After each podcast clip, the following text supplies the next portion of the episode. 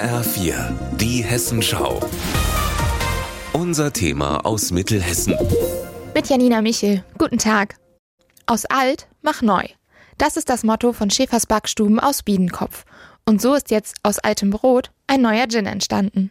Sie setzen auf Tradition, Nachhaltigkeit und Heimat. Das hat mir Jan-Patrick Valentin von Schäfers Backstuben gesagt. Weil es einfach extrem schade und traurig ist, wenn man Lebensmittel vernichten muss, überlegen wir uns immer wieder, wie können wir das Ganze vielleicht weiterverarbeiten.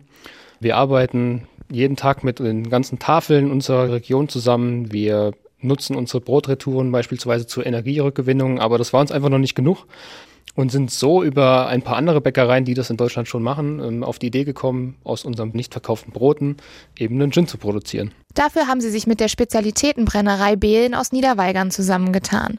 Brennmeister und Destillateur Felix Frönd war sofort begeistert von der Idee. Weil ich großen Wert auch lege auf Regionalität und eben auch darauf, dass man aus Sachen, die also jeden Tag weggeschmissen werden müssen oder vernichtet werden müssen, äh, einfach was macht und sich Gedanken darüber macht, wie man das verwerten kann und dass einem bewusst wird, dass man mit solchen Sachen eben auch noch mehr machen kann, als sie einfach als Viehfutter zu verwerten oder im schlimmsten Fall sogar sie zu verbrennen. Insgesamt 3000 Kilo nicht verkauftes Brot haben die Bäcker gesammelt, getrocknet und gemahlen, bevor in der Brennerei ein Gin daraus wurde.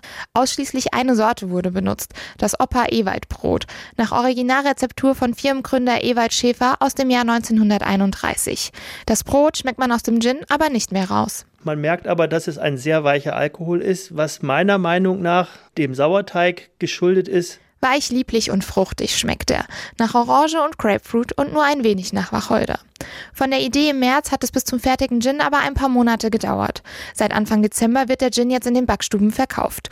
Und kommt auch gut an, so Jan-Patrick Valentin. Das Feedback der Kunden ist äh, wirklich positiv, weil sie die Idee und dieses ganze Projekt ähm, genauso feiern wie wir. Dreieinhalbtausend Flaschen a 500 Milliliter hat die Produktion ergeben. Wenn die alle verkauft sind, können sich die beiden aber vorstellen, nochmal zusammenzuarbeiten. Ob das dann wieder der Opa Ewald ist, ob wieder ein Gin ist, theoretisch könnte man ja auch andere Alkoholsorten produzieren. Ähm, da sind wir völlig offen und frei, aber wir wissen jetzt natürlich schon, was wir brauchen. Von daher wird es beim nächsten Mal deutlich schneller gehen wie im März bis Dezember.